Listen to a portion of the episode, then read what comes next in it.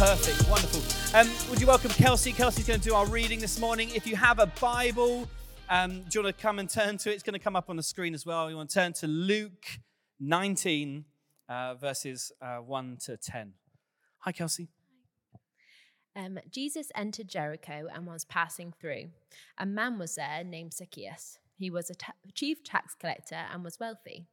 He wanted to see who Jesus was, but because he was short, he could not see over the crowd. So he ran ahead and climbed a sycamore fig tree to see him, since Jesus was coming that way. When Jesus reached the spot, he looked up and said to him, Zacchaeus, come down immediately. I must stay at your house today. So he came down at once and welcomed him gladly. All the people saw this and began to mutter, He has gone to the guests of a sinner. But Zacchaeus stood up and said to the Lord, Look, Lord, here and now I give half of my possessions to the poor, and if I have cheated anyone out of anything, I will pay back four times the amount. Jesus said to him, Today salvation has come to this house, because this man too is a son of Abraham. For the Son of the Lord came to seek and to save the lost. This is the word of the Lord. Thanks be to God. Uh, let's pray before I speak this morning. Lord God, thank you for, again, for your presence with us. And we pray now that as we reflect on your word and we ask that you would speak to us and reveal something again of your love for us and how we might enter into all the things that you have for us. In Jesus' name, amen. Amen. On Wednesday, the 8th of February, 2023, in the University of Asbury in Kentucky, uh, students gathered for what was a normal, just a normal everyday chapel service. But something happened during that chapel service, that ordinary chapel service. It was uh, God's Spirit moved in quite a powerful way that they hadn't seen uh, before. And the worship and the prayer that was in that chapel just continued. As students began to just stay, they wanted to stay and continue to worship. And people began to hear what was happening. So then they would, they would show up. They want to come see. They want to join in as well. And this um, chapel service ended up going on for 16 days straight, non-stop prayer and worship. And thousands and thousands and thousands of people came um, to see what was going on over that period, even people flying from across the world to catch what was happening in this chapel in Asbury University. Some, some people are calling it a revival, and a, a particularly a revival among sort of Gen Z and others are calling it an, an awakening. awakening. Uh, well, whatever it's called, what it is was an outpouring, a powerful outpouring of God's Spirit, and it's encouraged Christians all across the world. And over a week ago, we streamed the leadership conference here in the building and uh, the leadership conference online. And I was able to go at the start of May to be at the leadership conference in person in London. And we got to hear, as part of that conference, we got to hear from four of the students who had been involved in that revival, in that outbreak of God's Spirit. And we got to hear the impact, hear some of the stories of what happened uh, when that was happening, and get a sense of what God was doing it was incredibly encouraging. It was really, really inspiring. And I think the reason why so many Christians across the world and so many Christian leaders and, and people of faith have been encouraged by this move of God's Spirit is it because it resulted in breakthrough in so many areas. Students' mental health seemingly healed, having encountered what God was doing. There, there were healings, there were manifestations of God's Spirit. There was this altar rail at the front. And they were sharing stories that as people were coming and kneeling at this altar rail in confession and in repentance, that uh, as they went away, people were visibly seeing sort of chains on the rail as, as people left having been healed of the chains that were holding them back. And people were just saying, Can you see the chains? Can you see the chains? And eh, just from all sorts of things, people were being healed from. I also heard that someone shared um, with a friend of mine that they, the counselors at the university now don't have anyone coming along to, to receive counseling from them because they've been healed. And they're almost sending out reminders saying, We're still here if you would like counseling. But the students have just had this experience of God and a move of His power that they don't feel the need to anymore. It's incredibly encouraging. And we want that sort of breakthrough in our lives, don't we? We want it for ourselves. We want it for our families. We want it for the people of Torbay. And we want it for the world. And I hear those stories and I think, yes, God, please, like, would we see that? Would we see the same for the people in the Bay? Would we see the same move of God's Spirit breakthrough in our families, in our homes, in our workplaces, and in our schools? And I, feel like we all have a desire for breakthrough, for that sense of, of change, that peace in life, or for that freedom from worry and anxiety. We all, we all desire freedom from the chains that hold us back in life. We want to see a difference. We want to see a change and we want to see breakthrough in our lives. And the title of my message this morning is that breakthrough is possible. Breakthrough is possible.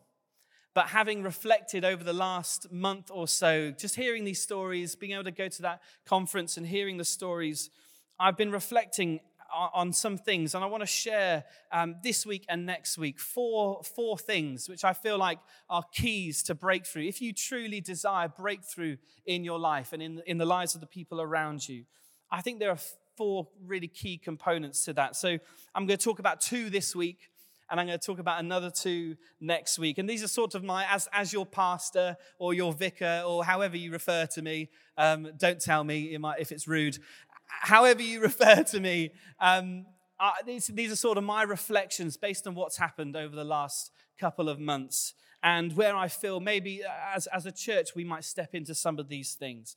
Um, this isn't to say that do these four things and you will like guaranteed see breakthrough in your life. It doesn't always happen like that. But I have noticed and upon reflecting on these things that breakthrough doesn't happen without these things. And so I, today I want to talk about repentance and I want to talk about surrender. And then next week I want to talk about desire or hunger and devotion.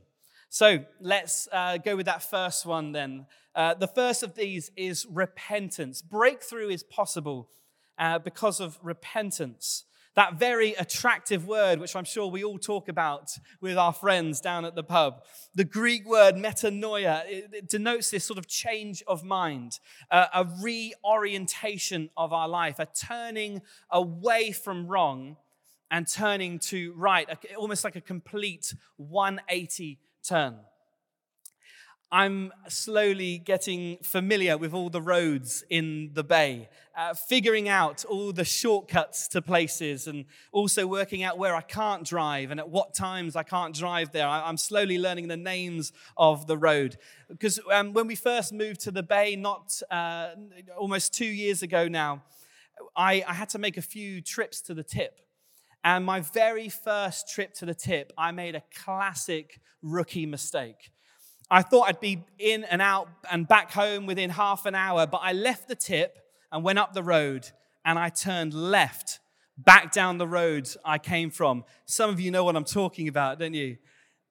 And I didn't know that that meant I was now stuck in a one way route. I couldn't turn back onto the main road uh, to head back home, but I was heading deeper into Paignton, into Collaton, uh, back uh, down that road I came.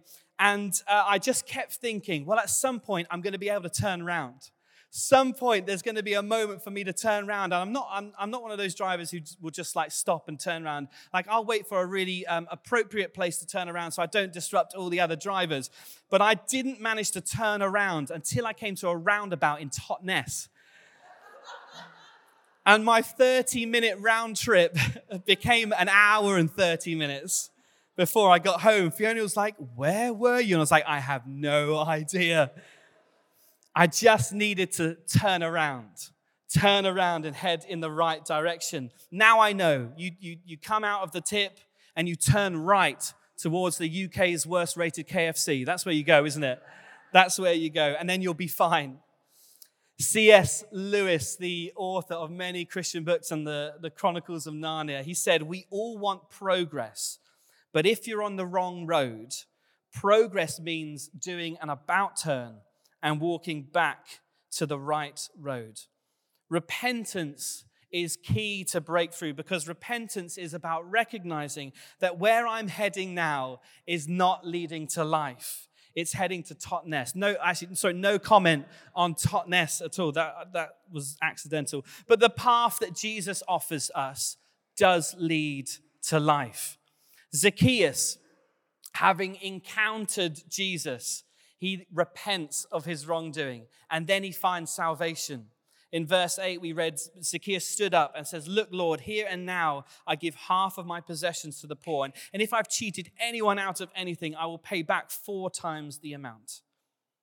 Repentance. Repentance is so important because, as Martin Luther uh, once said, the recognition of sin is the beginning of salvation. As we saw with Zacchaeus, the recognition of sin, the need for repentance, the need for turning round is the beginning of salvation. Because left to my own devices, I'm heading in the wrong direction. Left to my doing things my own way, I'm not heading in the direction that leads to life. Whether I'm doing that consciously, consciously choosing the wrong path, or whether I'm doing it unconsciously, I'm not quite aware of it. But through repentance, we're back on track. And in Christ and by his Spirit, he guides us on the right path. Jesus said, Repent, for the kingdom of heaven is near. And then St. Peter, as we remembered last week on the day of Pentecost, he says, Repent and be baptized. Repent and be baptized.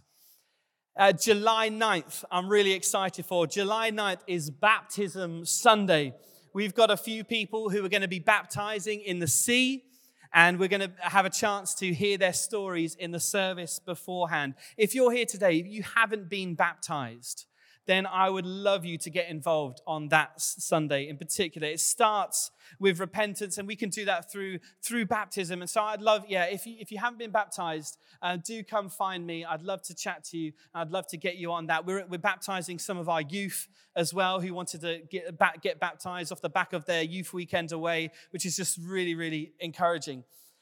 Baptism, baptism Sunday. Come find me if you want to get baptized. It starts with repentance. And then repentance is a daily thing.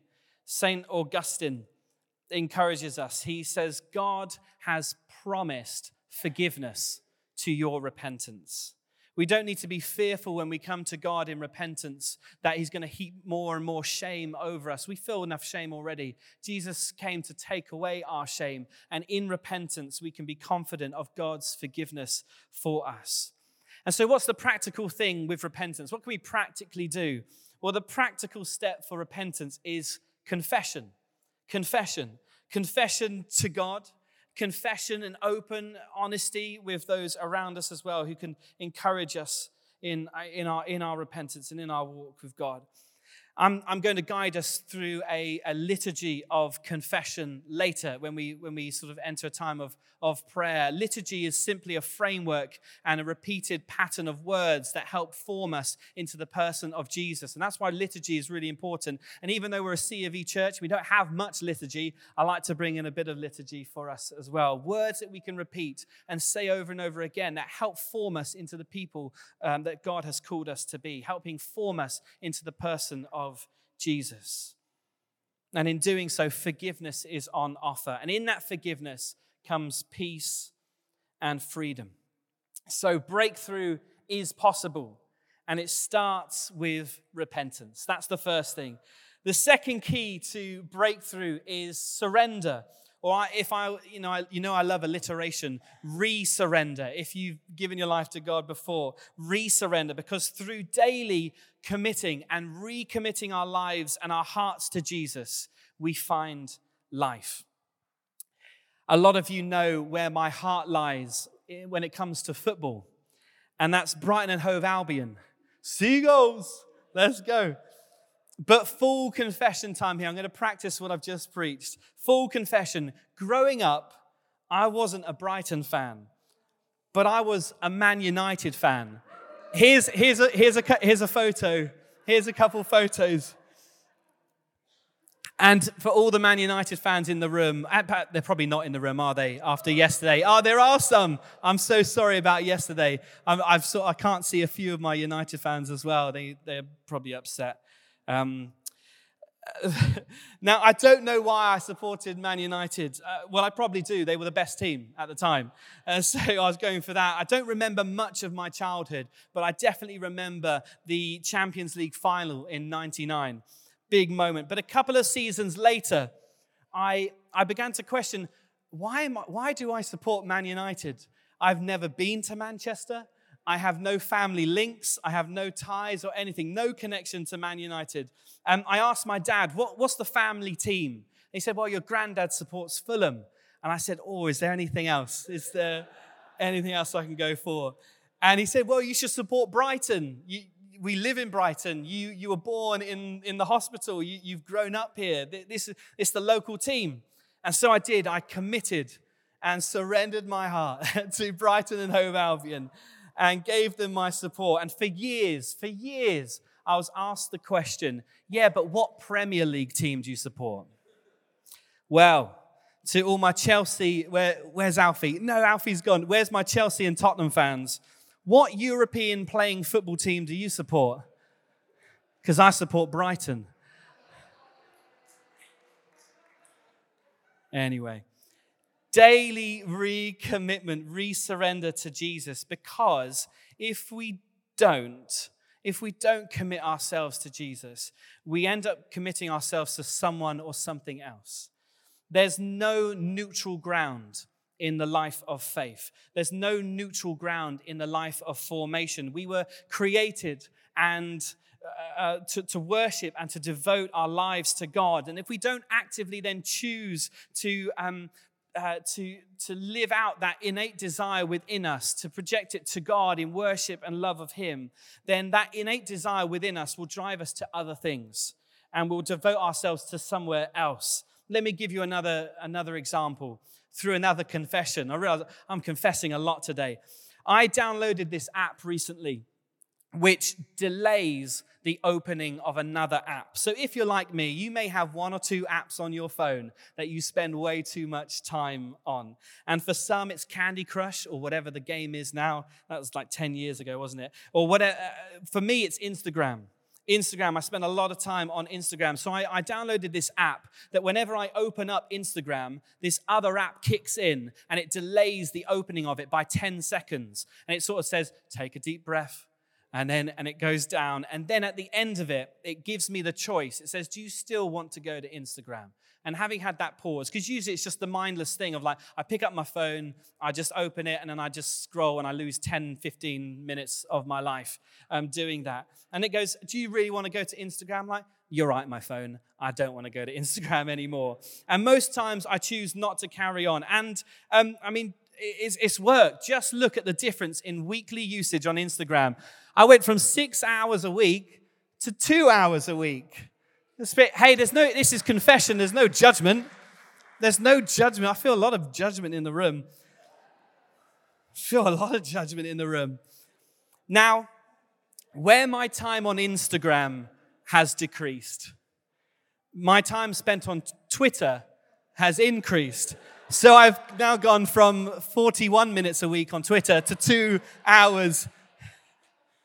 I might have sorted it out for one thing, but that craving, that, that trying to just sort of that, that boredom I have, uh, and I want to, I want to, you know, uh, whatever the word is, I, I'm, I'm working it out in another way, and it's Twitter that's doing it now. And in life, it will be the same for us. If we're not careful, we will just give ourselves to things without realizing money family, success, approval, recognition, lots of other things. And we wouldn't go as far to say that we worship those things or that we surrender to those things. But that is the reality because we were created to wholly commit to God. And if it's not God, it's something else. And the problem when it's something else, when it's like these things, the problem when it's these sorts of things is that they actually take from us. They drain us, they use our energy, they don't lead to life. That's, that's what they do. Whereas surrender to Jesus is actually the path to life. It's where we receive strength and it's where we receive power. I noticed this little detail in the passage. It said on verse 3, it said, Zacchaeus, he wanted to see who Jesus was. He wanted to see who Jesus was. Perhaps he didn't know who Jesus was, or perhaps he wasn't sure. Perhaps he hadn't quite fully committed to believing all the hype and all the talk that people were referring to Jesus and the things that he had done. And then, having encountered Jesus, he then ends up referring to him in verse 8 as Lord. He goes from wanting to know who to knowing who Jesus is, Lord. And he surrendered his life to him. And Jesus' response, as we read, salvation has come to this house today. Because of this man's repentance, because of his recognition that Jesus is Lord. Who is Jesus? He's Lord. And in recognizing that he is Lord is a recognition to surrender to him as Lord. Jesus, Jesus wants to be your best friend. He really does. He really wants to be your best friend and get to know you. But he also wants to be Lord of your life. As many of you know, I was 19 years old when I decided to turn my back on church and God.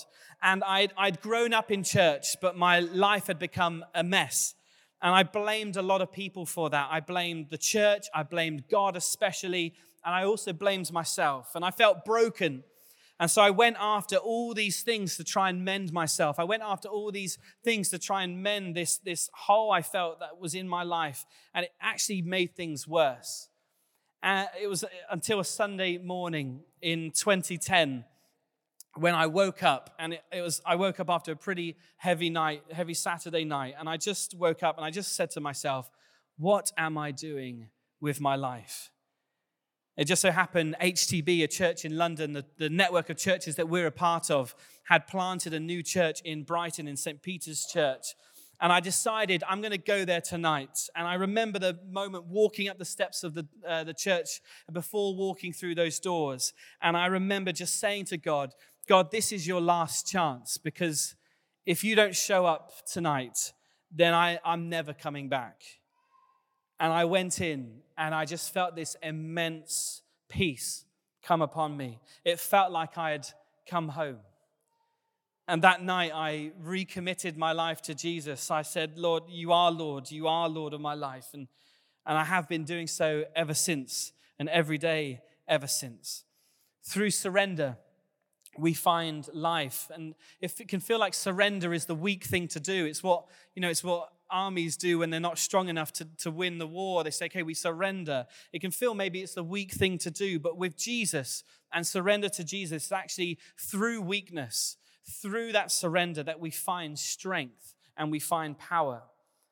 When we surrender the need to have it all figured out, where we surrender the need to, to be in control of our lives, and perhaps surrender the need to have all our questions answered and have everything figured out, when we surrender like that, we find life.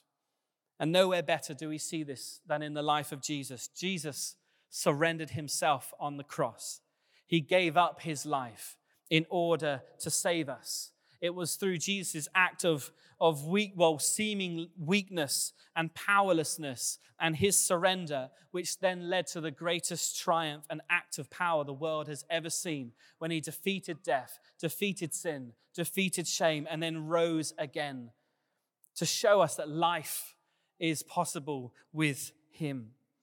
Surrender is the path to life. Surrender is the key to the breakthrough that we all crave for.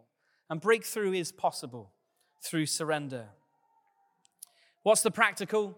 Well, if confession is the practice of repentance, then prayer is simply prayer is the practice of surrender because prayer reorients our lives to God's will when we pray, we, we, we say, God, your will be done. Think about entering into a situation. I don't know what it is. Perhaps it's a, a difficult conversation that you have to have. Perhaps it's that room at the hospital where you're going to get some news. Perhaps it's uh, that thing that's causing your mind to race uh, with anxious thoughts. Or perhaps it's that decision to be made. Whatever it is, whatever situation, imagine stopping and stopping to pray and aligning yourself with God's will and surrendering to Him again to receive His peace, to receive His wisdom, to receive His strength, to receive His power.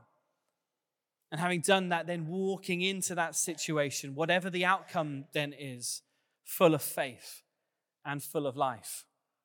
I'm so I'm so bad at this that I've got like multiple reminders on my phone and on my watch to to pray and reminders of Bible verses throughout the day, but they always come at the most the, the best moments of my day when I really really needed it. Surrender in prayer. So to close, breakthrough is possible. The keys to breakthrough start with repentance and surrender because in repentance we find forgiveness. And in surrender, we find life. It's through repentance that we are back on track. We're back on the right road.